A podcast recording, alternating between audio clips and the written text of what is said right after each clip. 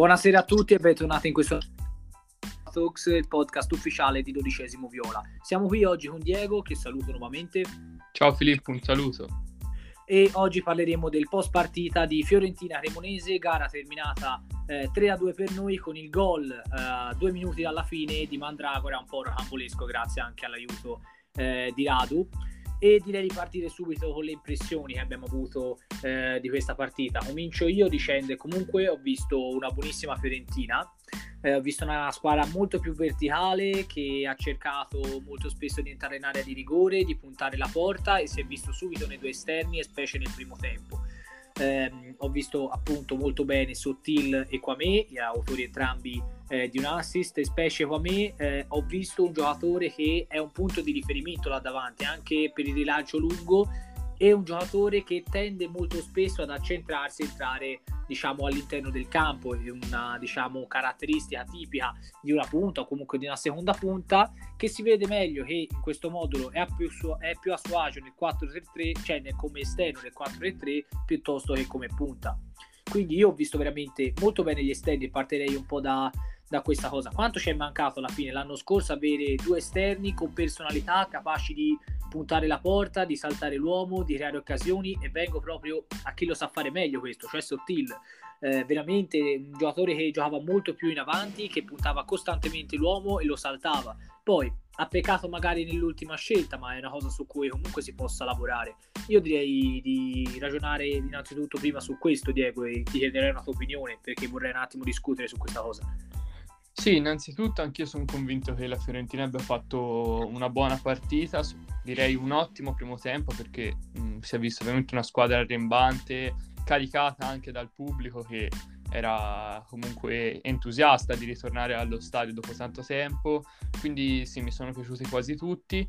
Eh, per quanto riguarda appunto il discorso degli esterni, mi hanno fatto un'ottima impressione tutti e due, appunto perché hanno cercato molto anche di andare verso la porta, invece magari chiudersi verso la linea di fondo. Sottile appena aveva l'occasione cercava sempre di accentrarsi e andare al tiro e tante volte ci è anche riuscito e non ha trovato il gol, eh, soprattutto per, dei, per, delle ottime parate di Radu.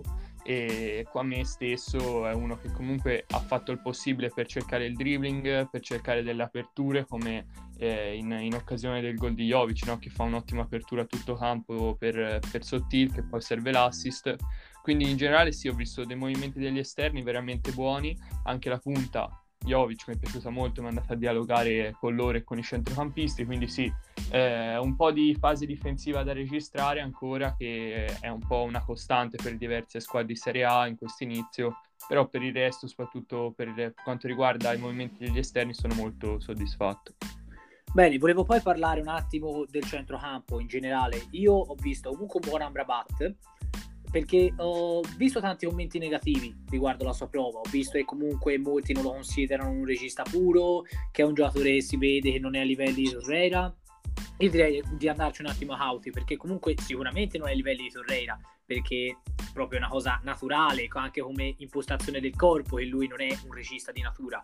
Però io l'ho visto molto più nel vivo del gioco, l'ho visto molto più centrale, andava a cercarsi molto più palla, la muoveva molto più velocemente e questo è sicuramente un miglioramento rispetto all'anno scorso. E se questo è l'inizio comunque del suo campionato, per me non può fare altro che migliorare. Poi si può anche aggiungere, forse questa è una cosa di cui ne parleremo meglio dopo, che può giocare insieme a Mandragora, magari con Mandragora mezzala che si può abbassare a fare il doppio play e lasciare magari più spazio a un'eventuale Bonaventura. Quindi io comunque ho visto un buon Amrabat, non ho visto invece tanto bene le due mezzali, cioè Bonaventura nel primo tempo molto bene, c'ha sempre questo difetto di eh, tenere troppo palla, perdere diversi tempi di gioco, girarsi a guardare eh, qualche volta di troppo se c'è compagni in giro invece di giocare un po' più a memoria, distinto però alla fine ha gli inserimenti da mezzala che in questo momento servono a noi, sono fondamentali per l'italiano e c'è stato anche utile perché ha fatto il gol dell'1-0. È un po' calato, ma comunque resta un giocatore veramente importante per noi. Invece mi è piaciuto abbastanza poco Malè, non l'ho mai visto entrare mai nel vivo del gioco, sempre diciamo, gli ho visto fare molto il compitino.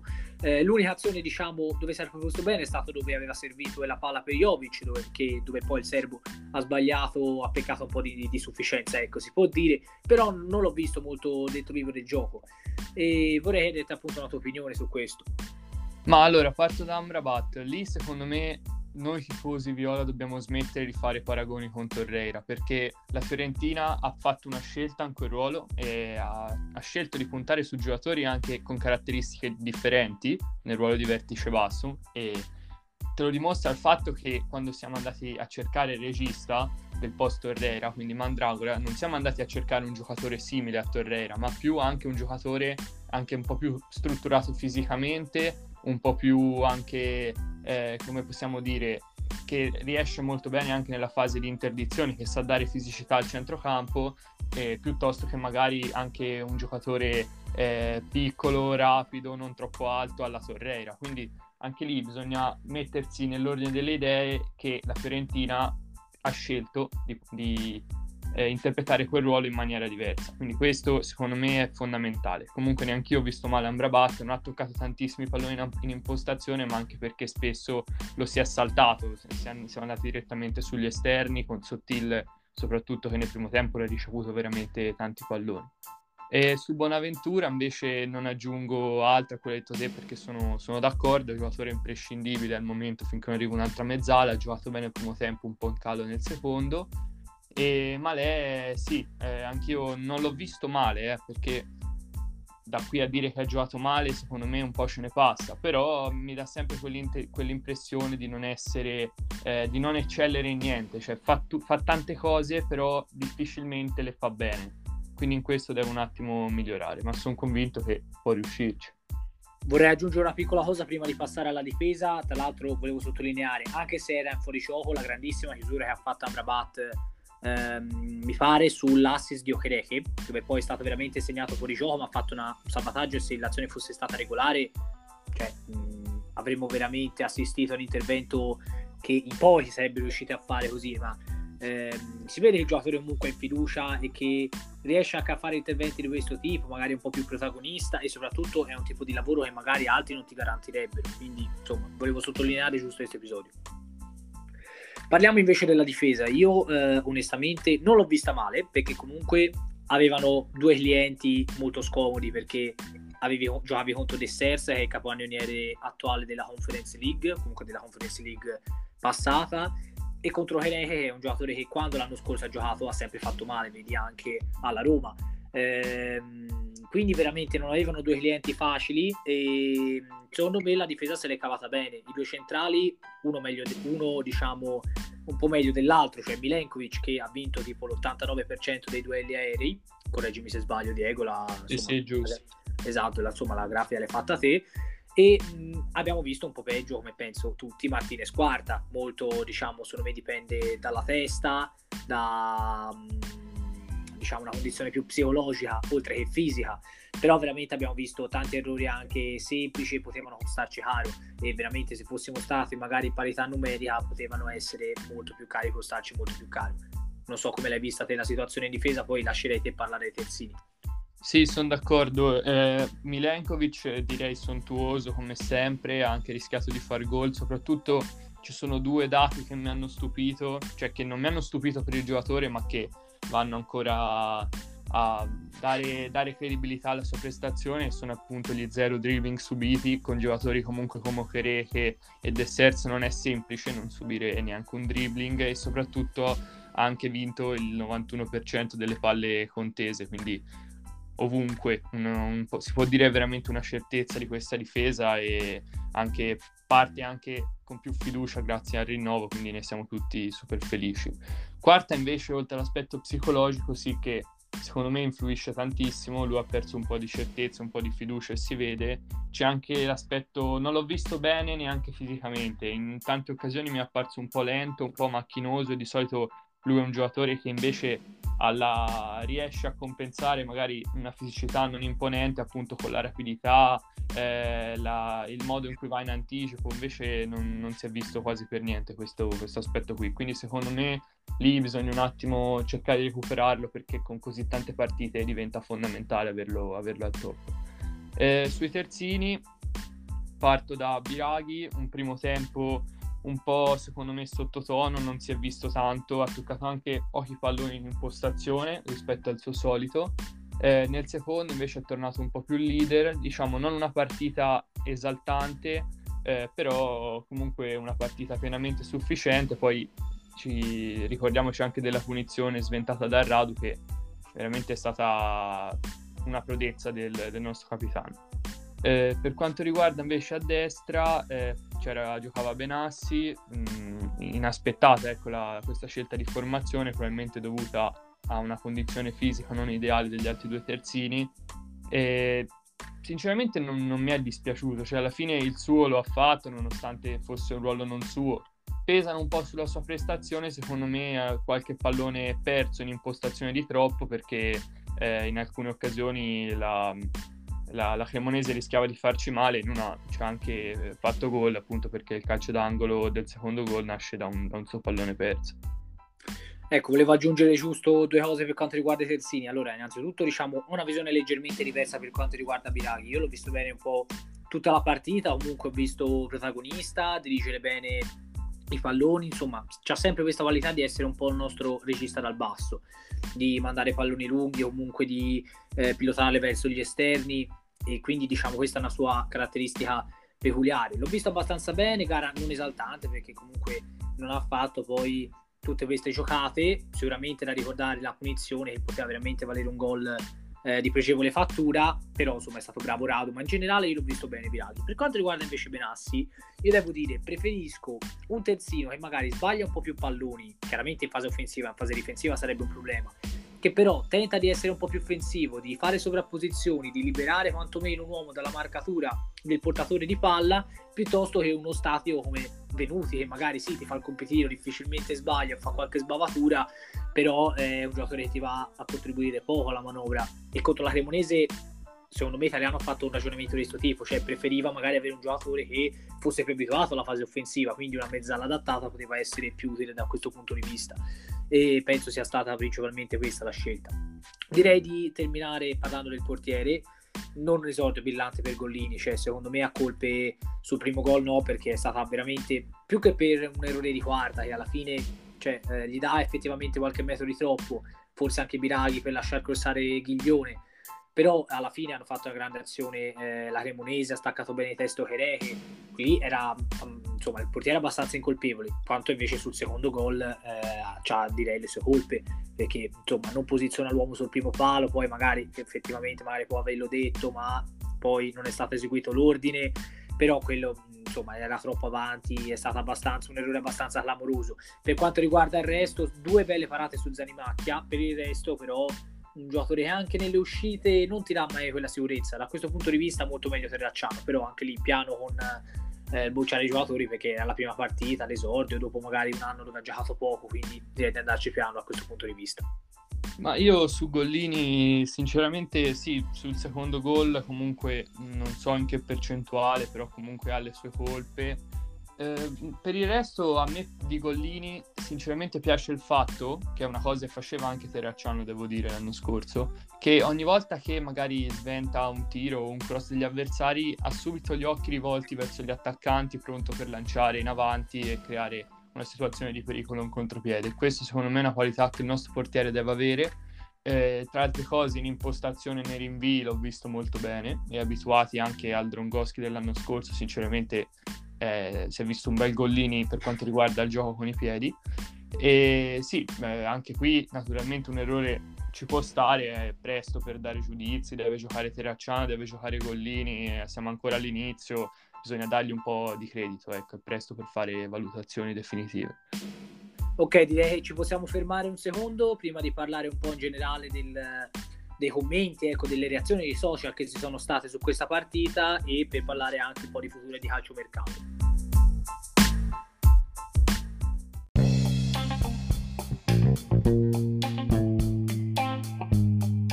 Eccoci qua tornati con la seconda parte, direi commentare un attimo la reazione avuta dopo questa partita. Io ci terrei subito a precisare, è una buona vittoria, era import- erano importanti tre punti contro una neopromossa. C'è però anche un attimo da parlare dell'avversario che avevamo davanti. Cioè, secondo me molti hanno sottovalutato la Cremonese solamente per il fatto di essere una neopromossa. È una squadra che invece ha fatto un ottimo mercato, secondo me, perché ha fatto un mercato funzionale, senza nomi eh, roboanti come può averli fatti il Monza, ma con un mercato appunto con giocatori puntellati, ottimi acquisti come secondo me lui e Vasquez, un leader difensivo come Kirikesh e due punte come De Sergio Hereche che abbiamo, ne abbiamo già parlato, ma sono due giocatori che sono delle spine nel fianco per qualsiasi difensore perché sono veramente una coppia d'attacco completa. Una squadra a immagine e somiglianza di Albini, un allenatore che fa del pressing della aggressione al portatore di palla e corale eh, della squadra il suo punto di forza non affrontavamo una squadra scarsa anzi una squadra che specie alla prima di campionato era ancora più motivata a far bene. Quindi secondo me questo si è sottovalutato. Anche eh, se, se, era un uomo in più questo non ha, non ha, influito secondo me sulla partita perché alla fine la Cremonese ha comunque fatto la sua partita. Negli ultimi 10 minuti però un po' di più si è fatta sentire non so cosa ne pensi te Diego sulla Cremonese e in generale sulla partita. Sì, aggiungo, io aggiungo un attimo due cose. La prima è che chiaramente a inizio stagione i valori sono un po' più pareggiati, possiamo dire, perché affrontare le piccole è sempre difficile perché giocano col coltello fra i denti, a livello di preparazione magari anche le squadre più forti possano lasciare per strada qualche, qualche giocatore un po' eh, ancora non al top. E noi stessi avevamo qualche giocatore che non era chiaramente al 100% e, e si è anche visto, a parte eh, quelli che erano un po' acciaccati, cioè Igor che non ha giocato, lo stesso Ipone, ma anche Gonzalez ha detto italiano, c'erano comunque Quame che anche lui aveva giocato poco nelle amichevoli pre-stagione, possiamo dire, e soprattutto anche Benassi che non è che venisse da stagioni in cui aveva giocato tantissimo. E per non parlare di Jovic, che nonostante ciò ha fatto 45 minuti ottimi, però è calato con il tempo, anche, eh, però l'italiano l'ha lasciato comunque in campo per, dargli, per fargli acquisire condizione via in vista delle, delle prossime partite. No, esatto, sono d'accordo. Poi mi verrebbe eh, un attimo da aggiungere una cosa piano con eh, le bucciature ai giocatori perché ho sentito già innanzitutto le bucciature per Martinez Quarta che è un po' diciamo magari non è una cosa che eh, viene fuori dal niente. Già dall'anno scorso comunque dalla seconda parte di stagione era è diciamo una sensazione da parte del tifo fiorentino che si sta, sta andando diffondendosi piano perché comunque c'è un ottimo terzo centrale secondo, secondo me può essere anche un validissimo secondo centrale quindi un titolare però secondo me sta risentendo molto di una situazione psicologica insomma un po' complicata però queste sono cose che chiaramente deve risolvere lui il giocatore in primis e poi magari l'allenatore a fargli trovare una quadra il giocatore a, far, rassicurarlo a, a fargli capire anche il posto suo non è a rischio. Ma basta prendere Amrabat come esempio cioè ha iniziato la stagione come quasi partente, tutti dicevano che non sarebbe stato un fattore, che non, italiano non l'avrebbe mai fatto giocare e poi alla fine con sacrificio, anche con, eh, con volontà, comunque è riuscito a uscire dal momento difficile e poi si è guadagnato la riconferma addirittura come titolare. Quindi basta, cioè basta prendere l'esempio suo, mai dare per finito un giocatore con italiano, soprattutto se poi è un giocatore di valore. Esatto, cioè noi abbiamo, secondo me, questo è un grandissimo pregio del mister che veramente con lui non puoi mai considerare un giocatore bocciato definitivamente a meno che veramente non faccia errori a ripetizione, mi viene in mente subito Dragoschi, ma giocatori come Duncan, come Bianco, come lo stesso come visto in questa prima partita, come Amrabat che hai detto te, sono tutti giocatori che hanno avuto gli alti e bassi, ma hanno saputo appunto migliorarsi e questa è una cosa che veramente fa piacere non solo a livello calcistico, ma anche a livello umano da vedere in generale. Quindi questo è un grandissimo pregio del mister e in generale è una caratteristica di questa Fiorentina che a me personalmente piace da impazzire. Anche Igor, anche Igor è uno che era partito male comunque l'anno scorso e poi alla fine si è dimostrato una colonna. È italiano però non l'ha mai accantonato, quindi comunque eh, per i giocatori che giocano alla Fiorentina c'è sempre spazio per riprendersi anche da un momento difficile e poi riguadagnarsi il posto. Ok, direi che secondo me abbiamo terminato di insomma, di parlare della partita in sé. Non so se Diego vuoi aggiungere qualcosa, se no vi parlerei di qualche notizia importante, per esempio il calciomercato.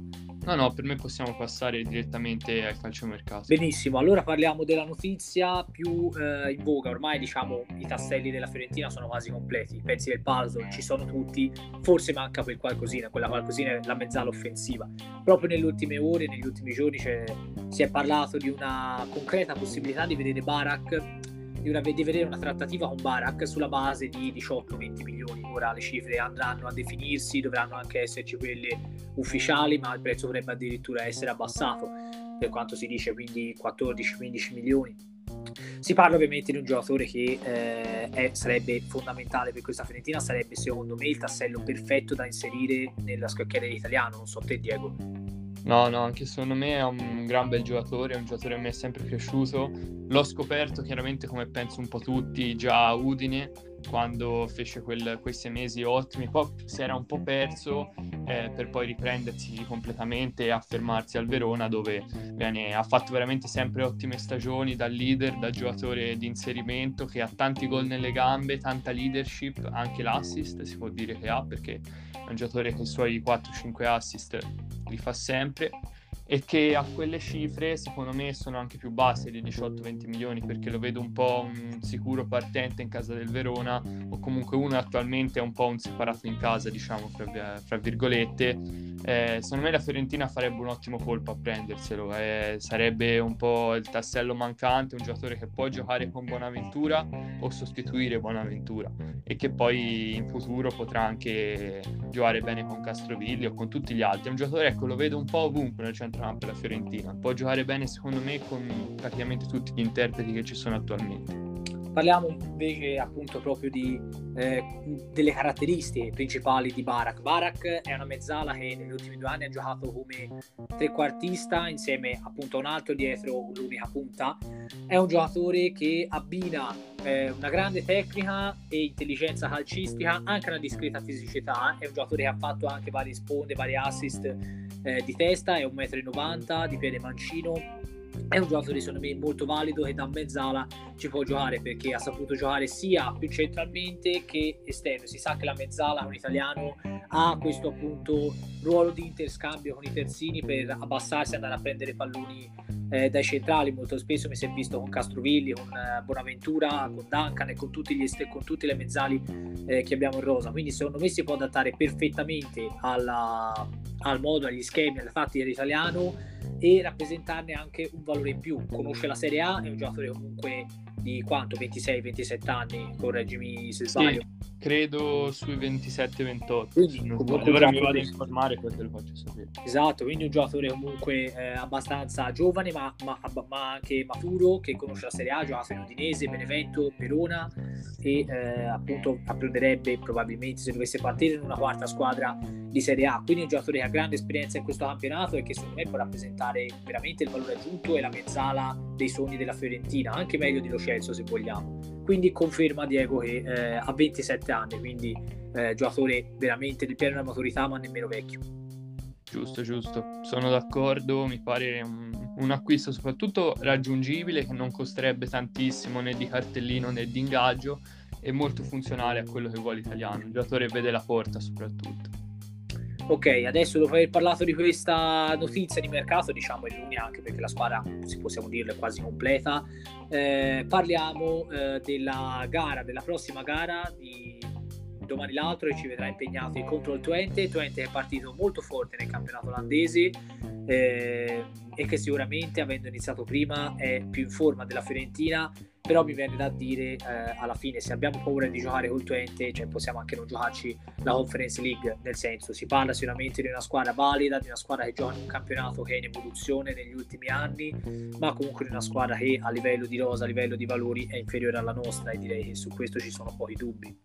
No in più aggiungo che sì un po' di ansia ci può essere perché comunque la Fiorentina torna a giocare l'Europa non è mai scontato però eh, paura non bisogna averla per una squadra che comunque è nettamente inferiore alla Fiorentina a livello tecnico e che soprattutto se la Fiorentina vuole poi proseguire, fare un bel percorso in Conference League, non può pensare di aver paura di squadre come il Twente, perché poi se no magari arriva il West Ham, arriva il Villareale, cosa si fa? Cioè, non, non scendiamo neanche in campo, quindi eh, bisogna soprattutto farsi trascinare dal pubblico del Franchi eh, e cercare di ipotecare il risultato già, già all'andata.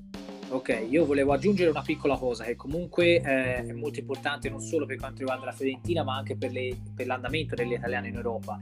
Io diciamo non sono preoccupato per l'idea di gioco alla Fiorentina perché alla fine cioè, eh, molto spesso vedi delle squadre italiane faticare perché hanno un gioco antiquato e adesso in Europa non va più, come ad esempio le catenacce del contropiede, di lasciare il pallino in gioco in mano agli avversari. Su questo sulla Fiorentina non c'è da avere paura perché la Fiorentina è una squadra che va sempre in campo per fare la partita anche, e non disdegna la fase difensiva, quindi quando c'è da difendere magari sa chiudersi meglio per poi diciamo saper contenere l'offensiva avversaria. Quindi io penso che la Fiorentina con l'italiano ci abbia un'idea di calcio propositiva, moderna e che si adatta perfettamente a queste squadre. Aggiungo anche che il Twente la ha perché appunto viene da un campionato olandese dove già di filosofia di base hanno la conduzione della partita, il eh, possesso palla ma non sterile proprio anche a livello di eh, dominio della partita già incorporato nel DNA quindi eh, so, sarà secondo me una bella partita tra due squadre giocheranno a viso aperto e anche un pizzo di cattiveria agonistica che sicuramente farà incendiare gli animi Bene, bene, sono d'accordo anch'io. Credo si vedrà una partita divertente fra due squadre aperte. Se c'è una squadra che si snaturerà, secondo me non sarà la Fiorentina eh, nel caso, quindi ho, ho, grandi aspettative e credo veramente si possa rivivere una nottata da, da, dal sapore europeo. Ecco, volevo aggiungere una piccola chicca, magari un po' più extra campo.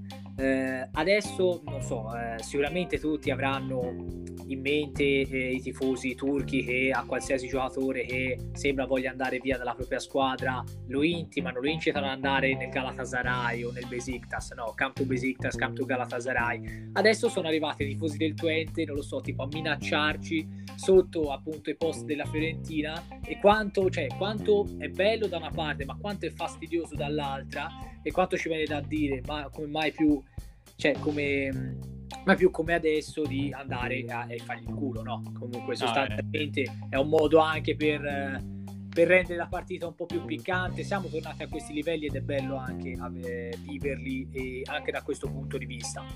È un motivo in più per vincere, via. Un motivo in più per vincere e per togliersi questa soddisfazione, così magari non vengono più sotto, sotto ogni post. A... Magari possiamo farlo anche noi sotto la loro pagina, no? Perfetto, direi che con questo abbiamo concluso l'episodio, ragazzi. Se ti è piaciuto, eh, condividetevelo con gli amici tra di voi. Quindi mettete like, supportate la pagina e la, la pagina dodicesimo Viola e Viola Talks. Come sempre, vi saluto. Saluto Diego. Ciao Filippo. E ci vediamo la prossima volta. E forza Viola.